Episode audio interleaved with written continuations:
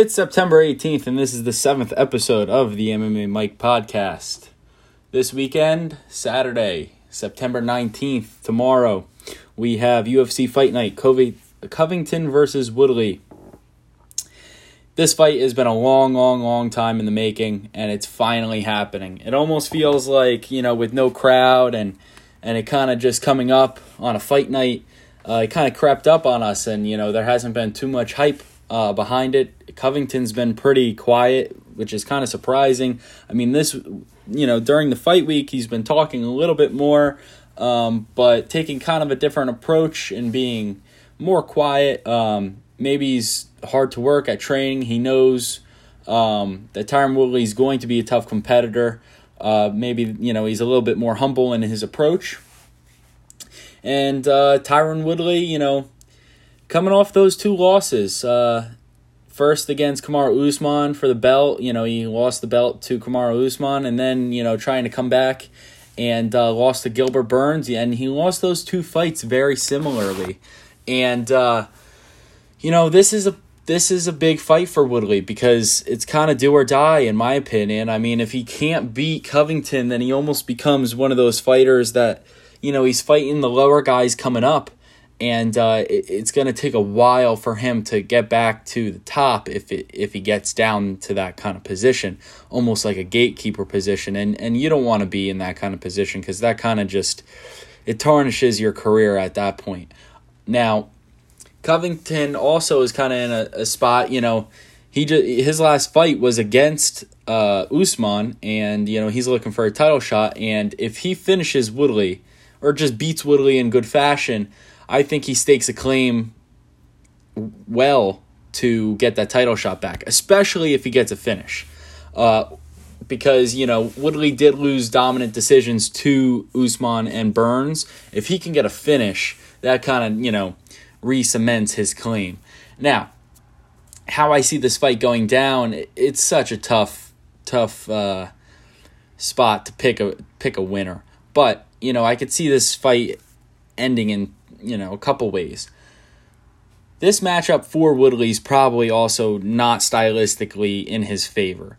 You know, Covington has forward pressure, has good cardio, you know, mixes it up, throws volume of strikes, also goes to the ground, will attack you with submissions, making you focus on that, and then also throwing crazy amounts amounts of punches. So this is going to be tough for Tyron Woodley because you saw how he did against two pressure fighters in his past two fights. So a lot of people think, oh, it's just going to end the same way, you know, it has, and it very well could. You know, Covington could just swarm Woodley, and Woodley can't do much about it, and Covington gets the decision. But if you can't get, if you're Tyron Woodley and you can't get up for this fight against Colby Covington, I don't know what's going to get you up. I mean, these guys have had such animosity for so long I couldn't imagine Tyron Woodley isn't super motivated for this fight. So, would it would could we see old Woodley? Yeah, I really do think we could. Are we going to? I don't know. And you know, Woodley's obviously very dangerous. You know, he has knockout power that can put you to sleep with one punch. And his wrestling game is good as well. Um, so it's going to be tough. I mean, I see this fight going one of two ways. Uh, you know, Covington really dominates, maybe gets a finish, or just drags it to the you know later rounds and gets a dominant finish, or Woodley knocks Covington out. I think it's one or the other. Uh, it should be interesting. I, I you know I, I can't go against Covington just based off of what Woodley's past performances have been. I would love to see Woodley be old Woodley and you know see him perform well, but I can't pick him until he proves me otherwise. Uh, so it, uh, for me, prediction wise, I'm going to go Covington, but I can see it very well going in the hands of Woodley by knockout. Now, Covington is the very big underdog, uh, not underdog, favorite. Uh, minus 360. Woodley's underdog at plus 290. And uh, this is going to be a great bout you know, it, it's kind of crazy that we're finally getting it, and uh, you know, it would it would be interesting to see with the crowd, and you know, there would be a lot of hype and everything. But regardless, I'm super excited to see this fight. It's going to be a good one. And uh, it should be interesting to see what would we, we get. And another thing is, is Covington's always improved in his fights. We always see him improving in fights. And if he continues to improve and we see improvements, you know, from last time in this fight, I think Covington could eventually be the best 170 pound fighter on the planet. Um, you know, he was, in my opinion, and on the global scorecards on verdict, winning the fight against Usman until he got finished. So, you know, he's got a claim to that title. So I'd like to also see him do well as as well. Uh, so that's the main event the, on this week's fight night. Um, in the co-main event, we got Donald Cerrone versus Niko Price in the welterweight division. Price is the favorite, and Donald Cerrone's the underdog here. And you know, on paper they style they match up, you know, pretty uh, even. Cerrone's got one inch uh, height on Niko Price, and Niko Price has a three inch reach advantage. Both orthodox. So, you know, it, it, it's an interesting fight because we're always wondering what, what cowboy is going to show up. You know, which fighter is going to show up. He seems motivated at the press conferences and stuff and, and, you know, on the media but you just don't know. You know, he acted that way for Conor, but obviously, you know, look how that happened. And, and he's been on a big losing streak. He's 36 and 15. A lot of people have been questioning his career. I know he says that he doesn't have retirement in his mind at all, but you just don't know. I mean, how much does the dog have left in him? And he's got a tough guy in Niko Price. Niko Price coming off of a loss, but he he's always in the fight. He always finds a way to win. A lot of the times, you know, he might even be losing and he and he's just got crazy knockout power. He's strong. I just see him swarming Cerrone. I see him even if Cerrone's tagging him, I still think he's dangerous and a threat. And I see him clipping Cerrone and probably knocking him out. I would love to see Cerrone fight, you know, Cowboys fight, but I just think Price is going to get it done here. And uh, I see Price as a problem for Cerrone a little bit, especially when Cerrone can start off slow. Uh, Price could really capitalize on that, and even if he doesn't, I think he's dangerous through the whole entire fight. So it, we'll see what happens, but I'm going Price by knockout. And in the next fight in the middleweight division, we have Khamzat Chimaev making his octagon return, coming off of two wins back to back within uh, a week's time, facing Gerald Meerschaert. A lot of shit talking being coming from Chimaev. Chimaev, you know, kind of coming into that superstar role he has another fight lined up for this uh, at Fight Island against Demian Maia. So, you know, this is the first time the UFC has done this, uh, you know, booking a double booking of a fighter. You know, he had a fight two in a row, you know, a week's time, but they booked it right after his fight. They didn't book it before. You know, he has this fight lined up and then he's got another one. So, you know, that this is the first time. It should be interesting. You know, this is Chimaev's 8 0. This is probably one of his toughest fights because Meerschaert just has such experience. He's 31 and 13. And, um, you know, he's he's gonna be probably a little bit stronger than most guys that Chimaev has faced. So here's the thing. Is Chimaev gonna be able to do what he's been doing to every, you know, opponent to Meerschaert? And I'd say yes over time. I think that Meerschaert's going to be a tough opponent for him. He's going to last the first round, but I think Chimaev is pretty legit. I don't know about, you know, the top top dogs, but I think he's a problem for for, you know, the fighters that aren't ranked and even in the lower rankings. So I think, you know, he's probably going to get this done in the second round. I know they were talking shit about uh, black belts and blue belts, and I'm going to choke you out, and this and that. So I'm going Chimaev by submission in round two. I do think Meerschaert's going to be a little bit tougher, so I do believe he'll make it out of the first round. But uh, I got Chimaev. It's hard to go against the 8 0 guy. You know, he's tough. He reminds you a lot of Khabib Nurmagomedov. If you haven't checked this guy out, definitely go check him out. tune in this weekend to watch him. He's very, very fun to watch. This fight will be in the middleweight division. So when he goes to fight Demian Maia, that fight will be at welterweight. So he's gonna have to cut weight again to you know within a week's time. Um, but you know that's not something that he hasn't done because last time he fought at once uh, 185 and then cut down to 170 with with a week's time and did it. So this shouldn't be too big of a concern, but it should be a fun fight to watch. Should be interesting to see if this guy's the real deal. So in the fight before that, we have in the light heavyweight division, we have Johnny Walker versus Ryan Spann.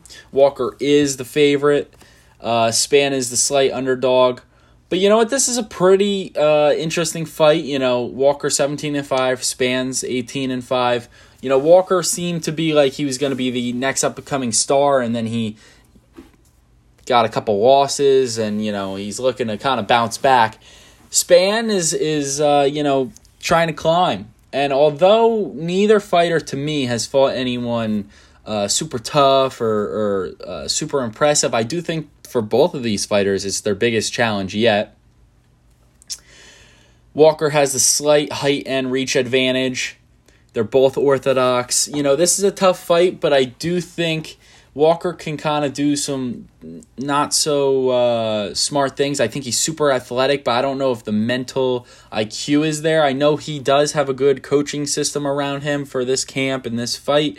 So it could play out in his favor, but I do think uh, Spann is going to come with a good game plan and probably win by decision. Um, you know, but Walker's always dangerous. Walker could finish Spann, but I'm just going with uh, Spann by decision in this fight. And in the women's strawweight division, we have Mackenzie Dern versus Randa Markos. You know, Dern has been looking very impressive. She's eight and one, submission artist, and Randa Markos, You know, she's ten and nine, and she kind of she wins one, loses one. She's never won two in a row and never lost two in a row, so she's always bouncing back and forth from wins and losses. I'm going with Mackenzie Dern by submission. Probably round one or two. I'm not 100% sure yet, but I definitely think she'll get to finish, and I think she's going to climb. I, I really like Dern. I think she's special. I think, uh, you know, she's a very tough fighter, and she should get this win. And in the first fight on the main card in the middleweight division, we have the favorite Kevin Holland versus the underdog Darren Stewart. I'm going with Kevin Holland by KO. I really like this guy. I like his striking. He's got such reach. He's going to have the reach advantage in this fight at 81 inches compared to Stewart at 74. He's got the slight height advantage too with 3 inches on Stewart. I do think Stewart's legit though. I mean, he's built well. He's a little bit stockier than Holland uh, but obviously shorter. He's 12 and 5, and Holland's 18 and 5. But I just like Holland striking. He has a little bit of funky power, if that makes sense. Like he hits you with stuff that you know you might not think would knock you out, but he ends up putting you out. Um, I'm going Holland by knockout, and I do think he'll get it done by Dar- uh, over Darren Stewart. And Holland's a guy that he's gonna climb, and and and he should be someone that fighters should be looking out for for sure. Uh, I do think he's pretty legit and he's fun to watch. So that's the main card of UFC Fight Night Covington versus Woodley. Wow, what a fight uh, card! What a event! I can't wait. Really great event. It's probably one of the best so far that's not pay per view. Uh, you know, you got a pay per view quality main event right here, and the undercards are solid as well. So, you know, you couldn't get much better than that for a non pay per view. So that's UFC Fight Night, uh, Covington versus Woodley. So, big news in the UFC. Michael Chandler has signed with the UFC, signed with them the other day. And that's such big news. Uh, you know, he's saying farewell to Bellator. He's had 23 fights with them, which is tied for most company history. He had 18 victories there, 13 of them were finishes, and 11 of his fights were title fights, which is most in the company history. He did a lot for that company. I'm sure they're grateful for him. He's grateful for them. But, you know, now he's with the UFC, and that's great. He's adding to that 155 pound division the most stacked division, in my opinion, in the UFC. Such tough guys.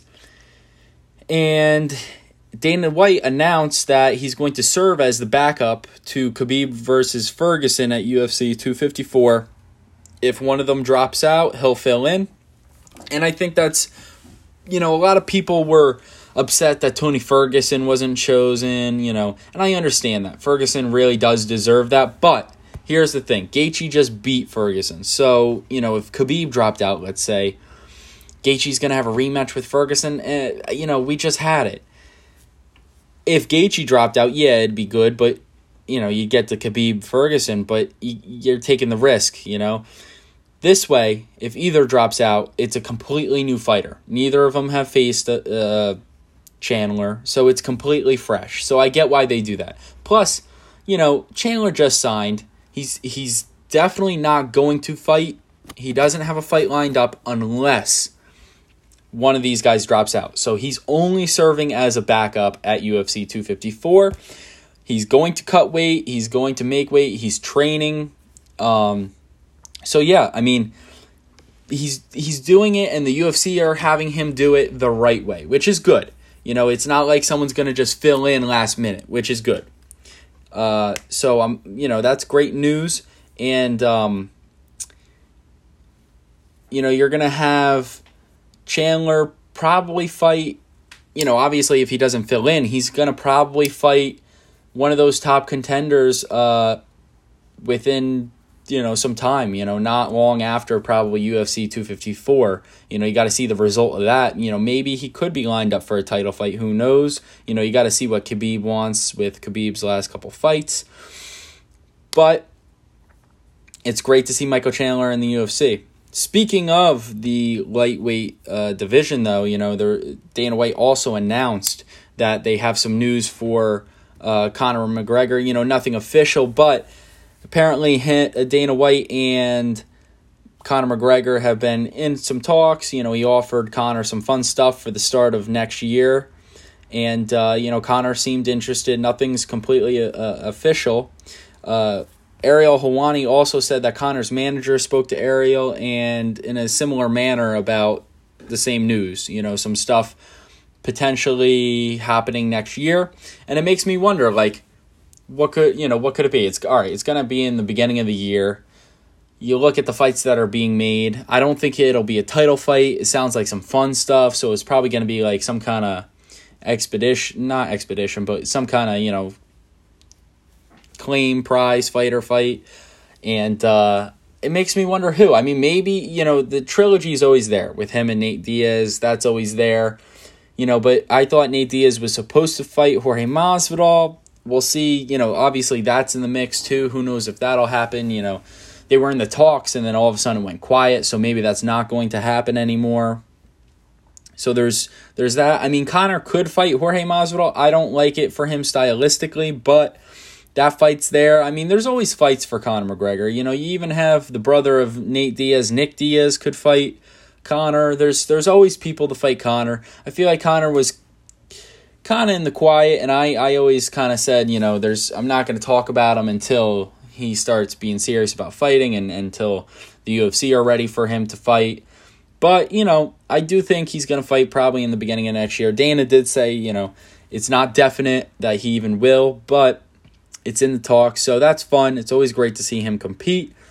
And i think there's a lot there for him there's a lot of different fights. Um, yeah, and who knows? Maybe he would fight someone in the 155 division that if he thinks they're big enough to, you know, fight.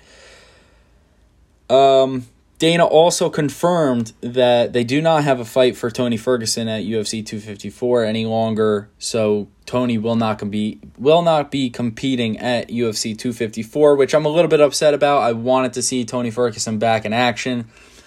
I I really wanted him to you know pick up a win that way he could be in that title contention moving forward.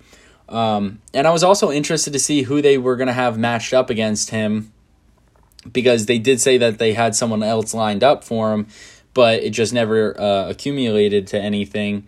So I wanted to see who you know that would have maybe been, but you know Dana kind of just sounded like everyone went quiet on him and uh, that kind of dropped. I do believe, though, that Tony Ferguson will fight in the near future.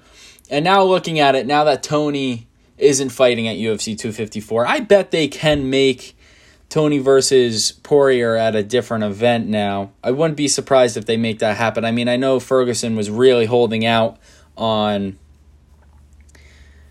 fighting with uh, Poirier, and uh, Poirier, the you know they also offered him a fight against Michael Chandler, and apparently you know it was the same kind of issue with Poirier. He you know money, and also I think he wanted to hold out for Ferguson. So sounding like it's the fight to make. You know my opinion about it, but we could see in the future, and even if we don't, whoever they fight next, you know, there's guys, and and uh, should be fun to watch. So a little upset to see Ferguson not competing at UFC 254, but the card's still going to be good. You know, we're still seeing Khabib versus Gaethje, which alone is going to be amazing. I can't wait to watch that fight. So, you know, UFC it's got always has its up and ups and downs. Obviously, a great up with uh, Michael Chandler adding to the UFC 155 roster, and tonight or not tonight but tomorrow night we're going to get some awesome awesome fights. I can't wait especially for that main event you know. It's crazy. It's i feel like it's been such time eh, you know they've been in such a rivalry for so long that uh, we're finally getting that fight. So that was episode 7 it's september 18th and uh, this was the seventh episode. So i'll catch you guys later. Thank you guys for tuning in